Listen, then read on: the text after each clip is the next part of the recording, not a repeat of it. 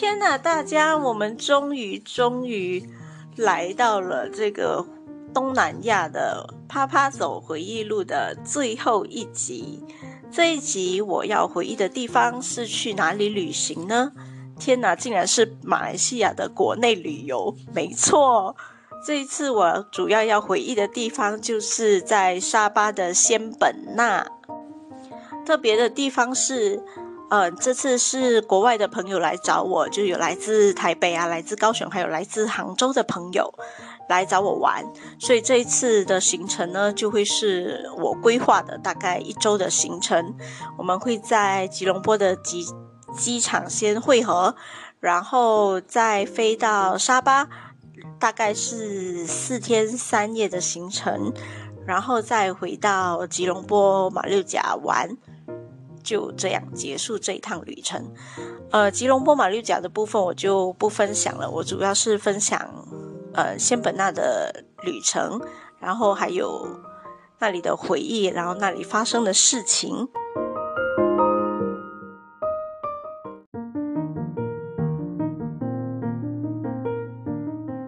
原来呢，我只想记录国外的旅行，因为对我来说。在马来西亚本地的旅游，真的我自己个人不是非常喜欢，因为对我来说，不管去到哪里，我都觉得很热，然后就很没有心情，所以我是那个不会去主动规划国内旅游的人。虽然我还是也是会有去过一些国内的主要景点、主要城市的景点，然后一些海岛都还是有去，就主要都是跟家人去。但东马的话呢，我是真的从来没有去过。这一次如果不是朋友们飞过来找我的话，他们说非常想去那个地方，不然的话我也不会规划一个海岛的行程。因为我不是一个喜欢海岛旅游的人，对海岛旅游没有偏好。第一就是嗯，不喜欢水上活动嘛。然后也不会游泳，然后非常讨厌晒太阳，然后天气又这么热，所以你让我在海岛几天，我真的会觉得呃，所以嗯，大家知道的，所以海岛旅游永远都不会是我的首选。当然我知道风景是很漂亮，可是比 起风景的话，我更在意的可能是。天气还有我自己个人旅游时的舒适度，然而这一次我却破天荒，因为他们就去了一趟海岛旅游，是仙本那，所以我觉得这是非常值得记录的。再加上不是都说它是什么呃东南亚的马尔代夫吗？所以我就去看看到底是不是真的如此。虽然我自己是没有去过马尔代夫。也无从比较。即使看照片的话，毕竟大家知道，照片的话，现在有太多的那种所谓的 A P P，有带着太多的滤镜，大家调了多少的话，这个也是很难说的。当然，我相信马尔代夫是真的很漂亮啦。我觉得我要先来说说，身为这次旅程规划人。在这个旅行确定之前发生的一些事情，嗯，我就蛮欢迎他们来马来西亚找我玩的嘛。然后之前可能在群聊的时候啊，大家都有提到说，哎，非常的想去呃仙本那。当然也有，当然也有朋友就马上就说，哈，仙本那会不会好危险呢？因为几年前不是就有发生了什么掳掳人绑架的事件吗？所以的话也是有。也是有带着一丝担心，然后虽然怎么说，我也算是马来西亚人，他们所谓的本地人，可是我对东马真的是一无所知，我自己是也没有去过。但是如果他们要来玩的话，我们大家一起去玩，一起去怎么说冒险，一起去这个地方探险、搜索一下，还是觉得还是可以的。所以那个群里呢，就有好几个人嘛。所以一开始的时候，我是想着，哎，可能会有大家一共会有七八个人一起去玩。可是怎么说？也许时间上的关系，然后我规划行程又希望大家能够早一点确定。呃，虽然非后来非常遗憾的是，最后只有我们四个人，四个来自不同城市的人就一起去玩了。就还是很感谢大家愿意飞来马来西亚找我玩，因为我自己个人是觉得马来西亚 没有那么没有那么值得。OK，可能是我自己不爱国，OK，应该要多推销一下自己 国家的本地旅游才行。但我自己真的是不喜欢啦。OK，那只是题外话。所以呢，你看，像我们四个人嘛，四个人来自不同的地方，所以呢，我们就决定在。吉隆坡机场呃汇合，然后大家搭乘那个班机的时间呢，就尽量找稍微靠近一点的。然后又为了要省时间，所以呢，我们第一晚其实是在机场过夜的，就是因为飞机抵达的时间，然后如果要再去到呃吉隆坡市区住，然后又再出来还是什么的话，就在周边住，在机场酒店住，好像什么也。不划算啊！总之就是大家哦，因为因为有旅伴，他们抵达的又是在不同的机场，然后又要带他们，又要去接他们，然后大家在一起会，所以总之种种原因，大家就决定说好，我们就不要，我们就不要住，反正我们到的时候已经是嗯吉隆坡蛮晚的时间了。然后我们又隔天订了隔天最早的班机去斗湖，就是去沙巴斗湖。所以好不容易大家都汇合了过后，办好了电话卡，我们终于就可以开始我们的旅程。原以为是这样，结果一开始第一个旅行的小插曲是什么呢？就是我来自杭州的那位朋友，他好像是提款失败。他不是通常会拿着卡，然后来这里提款吗？就呃，可是不知道为什么就就行不通，也不知道是那机器还是那个卡的问题。总之，当下的情况就是变成我杭州的那个朋友说，他完全就没有就不足，没有足够的钱来继续接下来的旅程。因为可能之前他就上网找功课啊，就说，哎，其实到了那个机场去，啊哪里的那个提款机，你就可以直接提款，就不用太担心，就不需要先换了钱再过来，就不需要带着一大笔现金过来换钱。结果就是第一个小插曲，就是换钱失败，提款失败。那我们就为了这件事情呢，就懊恼了好久。我们就想，本来我是想说，哎，这样没有关系。反正我这里有钱嘛，我就可以先付着。可是先付的话，后来他要如果之后他回去过后又要再还款的话，可能又有困难。我就说，那你就等下次，呃，我去玩的时候再还我，还是怎样就好。可是因为你都知道嘛，如果欠着欠着别人的钱旅行这样子的话，怎么说都没有办法玩的太尽兴，还是怎样。我也可以理解这种心情，可是因为人都已经到马来西亚了，就真的提款提不出来。我们也试了几次，是真的不行。然后很临时的，我们就快点再翻手机确认一下，到底是不是真的是要怎么做才能够提款。然后试试试试这，然后翻翻翻，找找找找找各种方法，然后最后的最后，天哪，我们成功了！你知道成功的那一刻，哇天，大家都松了一口，就是有一种天哪，又活过来的感觉。原来经过长途的飞行来到吉隆坡，已经是有一点有点累了，然后还要熬夜到隔天早上最等待最早的班机，结果又遇上无法提款的事情，哇，整个简直就是心累。可是这个事情一解决。一片真的是心里的欢呼声啊！放下心头大石，就能更尽兴的旅游。所以呢，我们就拿着钱，愉快的等待最早的班机飞往沙巴豆湖。有鉴于每次我做行程规划，还有费用计算的方面，或者是住宿方面啊，我都是会尽量找比较经济的，毕竟我们也不是什么大富大贵的人家，所以的话，我们都是走比较经济的路线，然后又想要体验一下各种的感觉，所以这一次的行程就是四天三夜，对吗？四天三夜的话，好像是我印象中是两晚是住住在海上的海上的住宿海上屋，然后的话有一晚是回到岛上的民宿，然后我住的那一间呃就是 Lato Lato Resort，我觉得蛮划算的，就包括他来机场接你。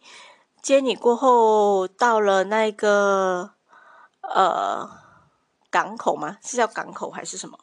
不叫港口，我想起来了。天哪，我中文退步好可怕。码头到了码头过后呢，就会坐快艇，然后到那个民宿上面那个水上度假屋。虽然间中呃就是最后一天嘛，就是离开前最后一天是回到海岛上，是跟他们没有关系的。可是。嗯，送回机场的话，还是可以找他们，因为他们的行程就是已经包括你机场接送的。我再重复一下哈，我可能有点混乱了。就是我订的那个海上度假屋的配套，就是三天两夜的海上度假屋加机场来回接送加呃。两天的一天加一天的跳导游，对，只是一天的跳导游，因为另外一天的跳导游呢，就是我们另外找了另外一间公司，就是这样。然后在机场呃接送我们的那个司机也是很好，就让他先嗯在码头在我们。出发前往海上度假屋之前，先带我们到，呃，先等我们一下，让我们在附近的超市买点东西，然后去肯德基买一点一些新产品，他们想要尝试的新产品，然后再回到码头等快艇，然后从从码头到我们的水上度假屋，我不记得多久了，要半个小时吗？好像差不多就是半个小时的时间，就好在，嗯，大家都不会晕船，我觉得这是比较庆幸的地方。还好它不是那一种，就是慢慢晃啊晃啊晃晃到度假村去的那一种船，它就是算是有一点速度的，所以呃，我觉得也是因为这样子，所以才不至于会觉得太晕还是怎样。然后我去到了过后，我真的虽然说在住宿方面是非常的简单，不至于简陋啦，是但是是非常的简单。呃，它没有冷气，然后它是真的就在就在海上，它真的四周都是海，就是我没有。四周望过去是望不到陆地的那一种，所以我觉得这经验对我来说是非常的特别的。可能大家不能接受，就是它没有冷气，它就是有一个大风扇。然后的话呢，它它好像是不会给你房间的钥匙，对。可如果你要跟他拿的话，就是说他们那边很安全呐，不会有什么。所以如果你不能接受这点的话，那你就不要去这家，去找别家。可是我看过好多其他的那个海上度假村都好贵啊。这个是我真的是找到最最便宜的，大概就是这一间，好像一个人也才一个人也才五百五百马币这样子吧。而且可以住水上屋，大家都觉得是一个非常特别的体验。呃，就是它有你，它旁边就是有一些，它会做一些阶梯还是什么。如果你走下去的话，就直接就是海水，当然不是那么的深，大概到腰腰或者腰以上差不多是这样子，就感觉不会不会太危险。可是你要说是很靠近陆地的，也不是，因为我也看不到陆地。就是说，在那个度假村的周围，如果你要做浮潜的话，你就是可以直接呃用它的设备，然后在那边浮潜啊，看一下你要看的什么珊瑚啊，还是什么东西的话，都可以看到，因为那里的水就已经是蛮清澈的了。然后，对于我这个没有什么海岛旅游经验的人来说，在前往从码头前往度假村的呃一路。在码头一开始，那个海水还是很很不干净的，就是还算是有点脏啊，有点垃圾。可可是随着越走越远，越来越深入到海的时候，我就发现哦，原来真的，你真的到了海大海的时候，那个海海的颜色渐变，然后。越变得也变得越来越清澈的时候，是真的真的非常的漂亮。我想这也是可能其中一个大家喜欢去海岛游的原因吧。然后喜欢去浮潜，喜欢去这些海岛，就是可以潜水的地方去潜水。我们抵达的时候还很早，好像也才差不多是中午的时间。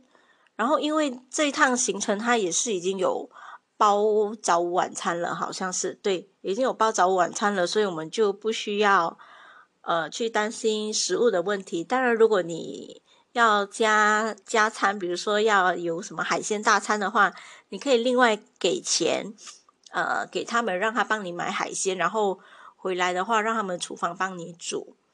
当然，这个就是要另外收费的。然后，因为呃，前一天都是没有睡嘛，大家就在机场，所以到的时候当天也没有安排什么特别的行程。到了我们就先休息，然后睡个午觉，然后吃午餐，然后过后我们有安排回去呃岛上一趟，然后去买一些零食之类的，然后还准备呃要在岛上。让他们帮我们买一些海鲜，就是另外付钱让他们帮我们煮。然后那边还有一点我要说的是，呃，不是说那里呃只有风扇嘛，只有风扇就没有冷气。然后的话，而且它的那个电电力供应还是有时间限制的，就是可能只是晚上的六点到隔天早上的七点这样子。呃，如果你问我会不会很热，我倒觉得可能因为在海上还有海风吹，非常热的话是还好，是不会觉得非常热的。然后我倒觉得在那里呃用餐是非常的有情调，然后也很特别，尤其晚上的时候，因为只有它的电力不是那种很强的那一种，所以就是灯光不算非常呃。明亮的、稍微昏暗的情况下吃晚餐，然后旁边就是大海，然后偶尔你可以看到海龟，还有一些海洋中的生物，我就觉得这个是蛮特别的体验。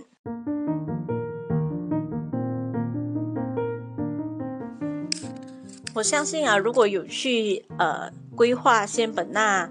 跳岛游的大家一定会安排一个行程，就是去那个敦沙卡兰海洋公园，然后去爬上，大概爬山爬三十分钟，然后到山顶望下去，不是就可以看到，嗯，海洋色渐变的那一个景观吗？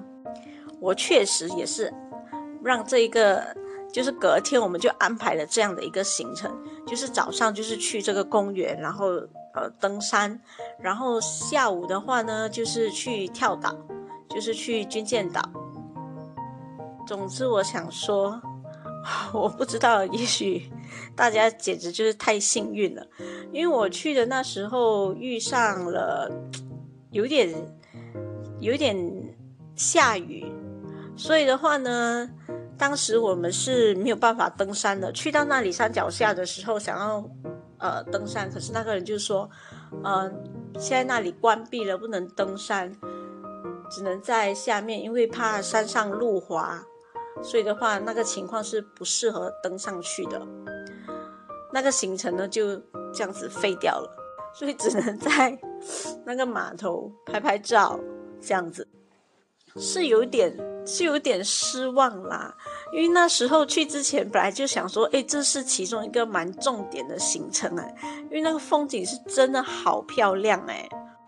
结果非常无奈的，我们就只能够放弃登山这一个行程。本来想说再等一等，看一下天气有没有稍微变比较好一点，可是最后还是不行，所以我们就最终就放弃了，然后就直接往下一个岛前进。其实我想说去之前我都不知道我要去的是什么岛，可能之前他有跟我说过，因为我太不熟悉了，所以也没有太仔细的去。呃，做功课还是去搜索还是怎样？可是接下来去的这个岛呢，就是所谓的普劳西布湾，应该就是我过查了，就是他们所说的军舰岛。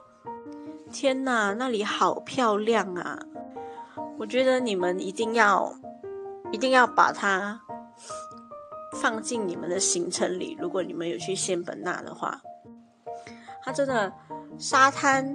沙滩的颜色又好看，海水又清澈，然后不会感觉很很很肮脏的沙滩。它不是那种很肮脏的沙滩，它就是那种很漂亮、很完美风的沙滩。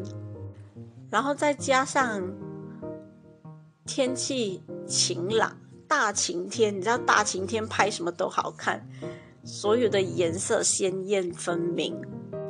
然后完全拉长的那个沙滩，那个沙洲，一直延伸到海里的那个漂亮的情景，真的是让我觉得非常的值得那个地方。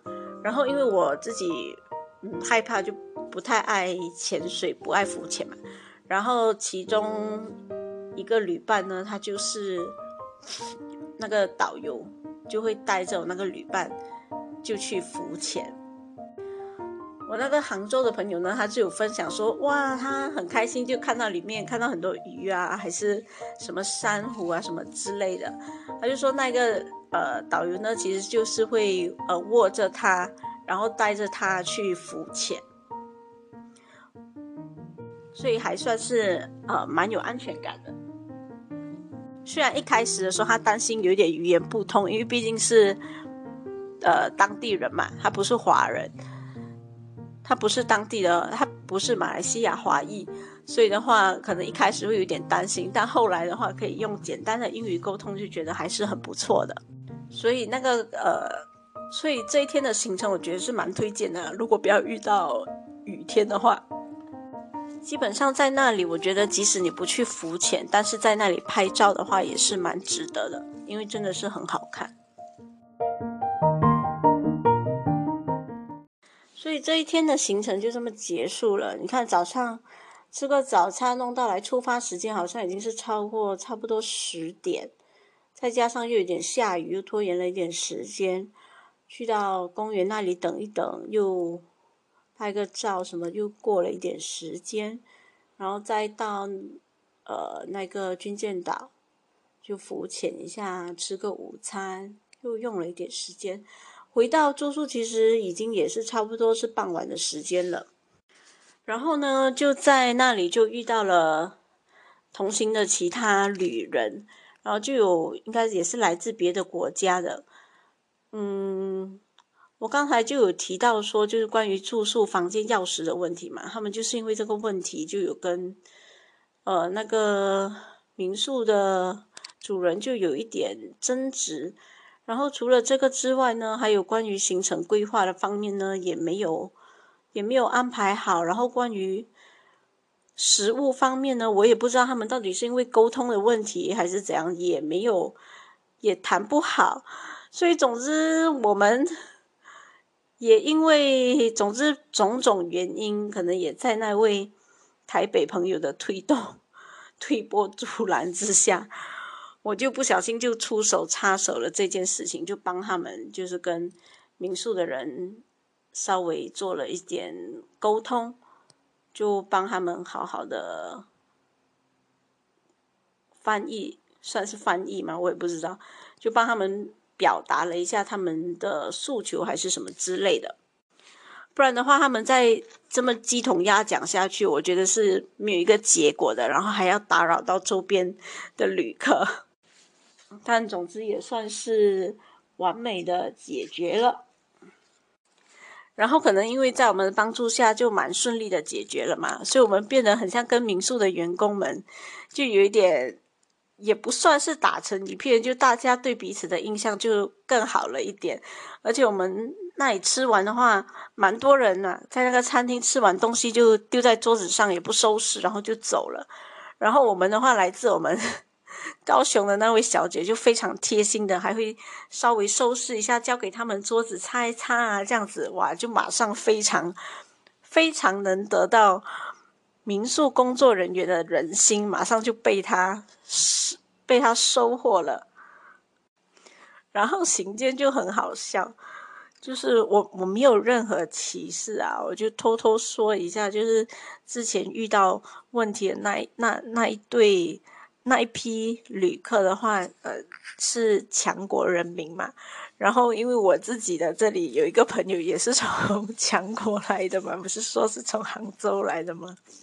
然后他就，他就对于这样的情况，他自己也觉得有点不好意思。然后，然后当那个人员工作人员就民宿工作人员跟我们聊天，就问我们：“哎，你们从哪里来啊？什么之类的。”他都不敢说他是从强国来的，就觉得有点好笑。但是我这个朋友就本来就是走搞笑路线，然后他也不是真的是觉得丢脸还是怎样。然后因为另外两个朋友就是从台北跟高雄来嘛，他们就说他们 from 台湾，然后很好笑啊。那个从从杭州来朋友他就说 I'm from Thailand。就非常好笑，然后那个工作人员还相信他是从泰国来的，因为他就随便乱讲，乱讲自己是从泰国来的，然后还还乱乱乱乱要拜几句泰语，我就觉得非常好笑。所以旅伴之间一定要有这些搞笑的人，才会让你的行程呢充满一些比较欢乐的回忆。当然，后来我们还是。我们好像也没有特别澄清他不是不是从泰国来的，但那里的工作人员人员就是相信他了，就是这么的，就是如此的信任我们。整趟旅行中呢，好的回忆有，不好的回忆也是有。小插曲这件事情，所谓的插曲就是有好有坏，就不一定所有的插曲都是美好的。而且旅伴之间，因为也是，可能也因为对彼此的。嗯，不是非常的熟悉，平时也只是通过聊天软件在聊天嘛。而且要说对彼此非常非常的了解，也其实也不算是，就通常都是比较表面的了解。所以偶尔在旅行途中呢，相处这么长的一段时间，而且还是二十四小时在一起的话呢。通常有时候都会偶尔不小心踩到对方的尾巴而不自知，所以这一趟旅程呢，其实有蛮多的是这种时候。可是有鉴于大家都希望，就是这个旅程结束的不要太难看，所以很多时候都是走一种看破不说破的路线，或者是嗯，大家就不是太大的事情，就能忍则忍，就过一下。反正过一下就可能大家也忘了，所以之后呢，我们结束了这个海上度假村的行程，我们就回到岛上的住宿。哇，大家大家也不是嫌弃海上的住宿怎样，可是回到岛上那个住宿是真的是很不错，大家瞬间哇觉得仿佛来到了天堂。然后可能在海上的度假村的时候，只是说那个是海上的。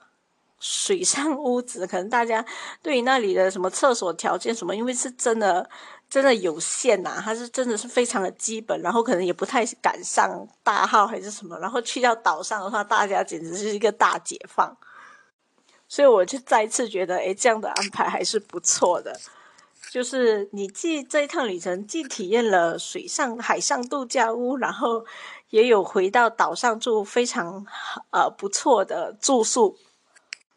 就感觉还很完美，然后呢，嗯，因为我订两个房间嘛，其中一个房间还有被升等，我就觉得哇，非常的开心。因为升等的那个房间是真的很很大间，即使我们四个人住一间的话都没有问题，还有一个小厅啊什么的。我不知道大家对于旅行住宿嗯分房这件事情有什么特别的想法吗？因为毕竟怎么说呢，一群朋友你一定会有跟一些比较熟悉，或者有一些比较不熟悉、没有那么熟悉的人，所以在住分配住宿方面，总是会有某个人可能是特别受欢迎，然后有某个人可能就没有那么受欢迎，或者是你比较想了解的旅伴是 A 不是 B 的这种情况。所以呢，在旅行住宿，如果像像在海上住宿那个没有问题，因为大家就是我们四个人就是住，大家都住在一间房里。可是来到海上的住宿，哎，来到岛上的住宿呢，就开始分房了，就两个人一间房。哎，我从来也没有想过分房这件事情会这么头痛的。但呃，最后虽然都是。算是妥协了，然后就很好的结束了这个分房的问题。可是也因为这样子，就会有一些心理的矛盾。好了，这个依旧是在事情发生的当下呢，大家都是没有说开来的。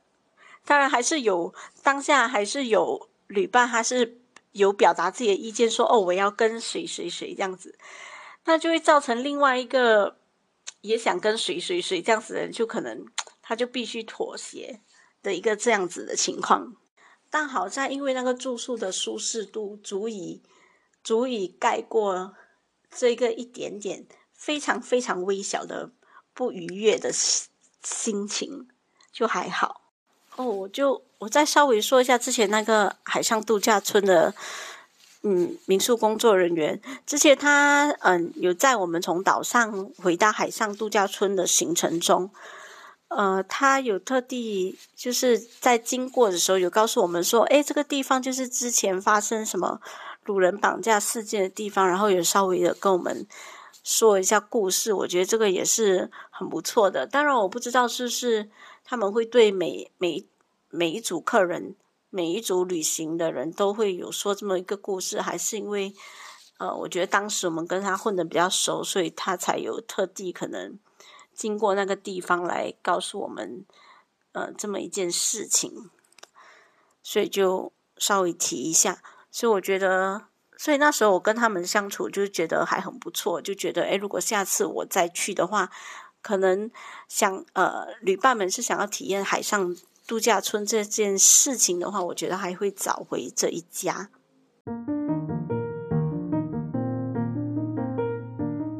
啊，不行，我要来 插播，我就突然间想起，还有一件在海上度假屋发生的事情，就是我在海上度假屋的时候啊，你知道，在海上啊，早上起来看日出，然后还有傍晚的日落。是一件多么美好的事情啊！我从来对可能日出日落这种事情是没有没有太大的太大的渴望。可是，在海上看真的很漂亮，天空的颜色真的好美。除了这个日出日落，还有一个小插曲。我不是说过那个海上度假屋，它的供电是有时间限制的吗？所以晚上，嗯，可能傍晚六点到隔天的六点还是七点的话是有电的。可是有一晚，有一个晚上，它的电工突然间出现问题，所以大概在那短短的半小时、一小时之间就没有电。哇！你当下可能会觉得，哈，竟然没有电。可是各位，你知道吗？我们是多么庆幸我们遇上了停电这回事情。你走出你的房间呐，你看一下四周都是黑黑的，就是完全是没有什么灯光。你抬头看天空上的星星，真的。它不至于，可能不至于像纽西兰南岛说的那样子，满天密密麻麻星星，它不至于密密麻麻，可是你却能够看得很清晰，天上的星星真的是一闪一闪 亮晶晶，所以我们非常感谢，因为这个这样一个小插曲，哇，让我们能够也能感受到海上繁星点点的那种感觉。所以这是一段非常美好的小插曲。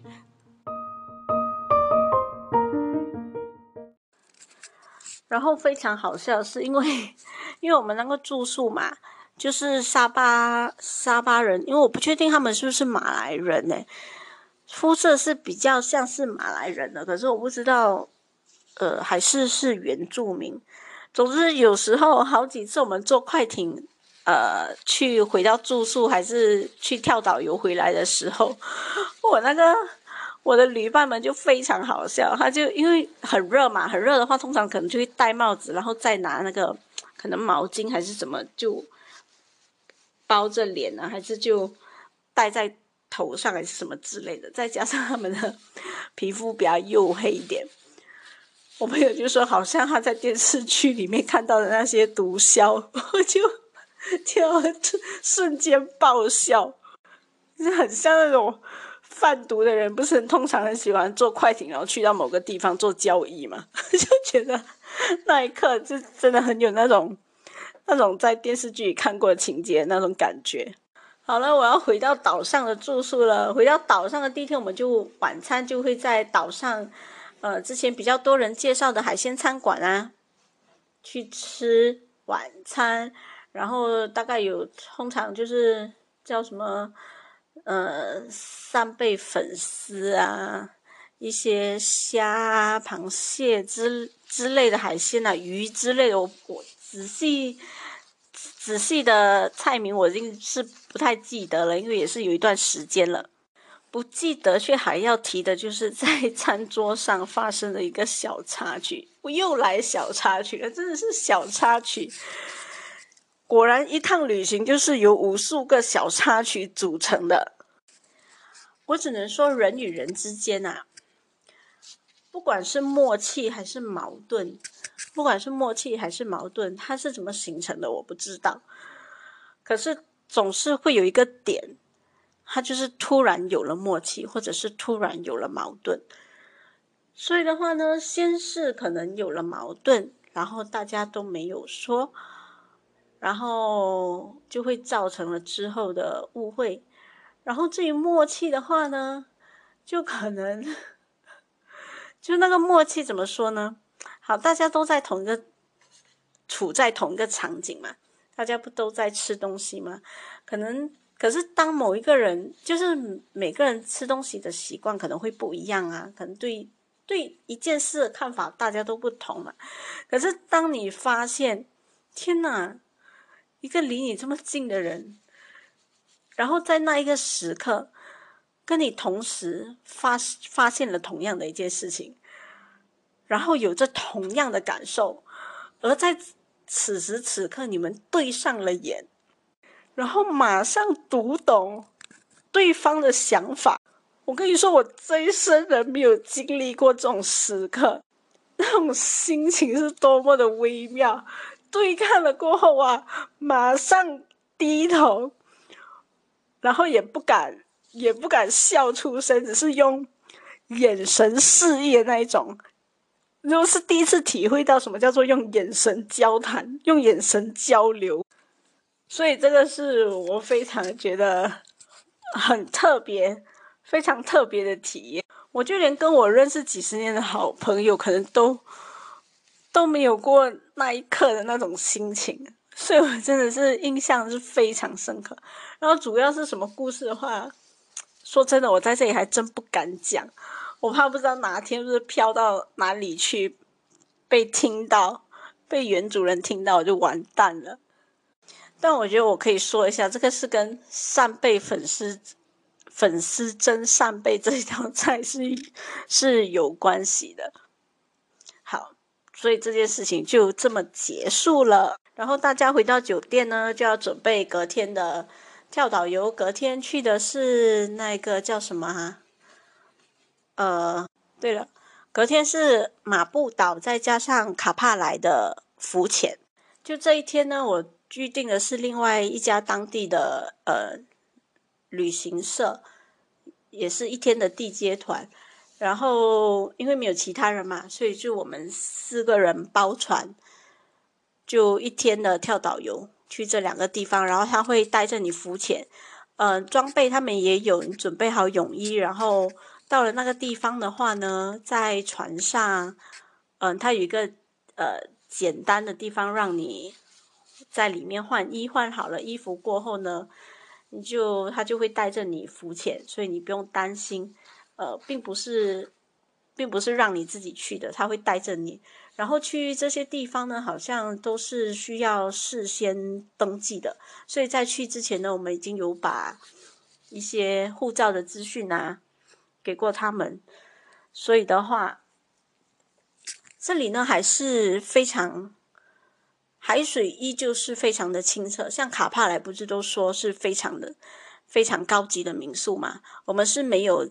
我们没有去到卡帕莱的民宿，我们是在卡帕莱民宿附近附近的海域浮潜，然后再到马布岛，马布岛岛上的民宿那里拍照，然后在岛上走一走。嗯，在马布岛的时候还遇到了下雨，对，当天的行程有一段时间在呃航行的过程中，我们还遇到了下雨。那也是一个很特别的体验。怎么说呢？就是你坐在快艇上，你往你前进的方向看去，你就会发现，天哪！前面的那个乌云密布扑面而来，慢慢的走，慢慢的飘向你，那种感觉。不喜欢海岛游的我都能够接受这样的行程，我是觉得很不错。而且这一次这一天的跳岛游，我找的是嗯。本地马来西亚的华裔嘛，在华毕竟是华人，然后能够说华语的方，能够说华语就会方便很多，就方便沟通，就觉得这样子很不错。然后对对我对我来自嗯台湾和中国的旅伴们都是呃比较友好的，在沟通方面就更加的友好。所以呢，终于终于。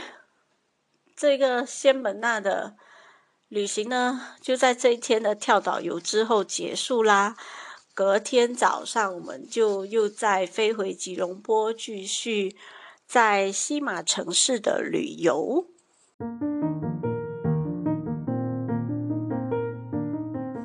虽然说这一次的仙本那行程呢是没有是没有去到看。所谓的什么八八瑶族，然后也没有做什么透明玻璃船，可是呢，还是算是很满意的行程。这些的话可以留待下次更多人，就是这一次没有来的另外几位朋友，他们下次再来的时候可以再一起去。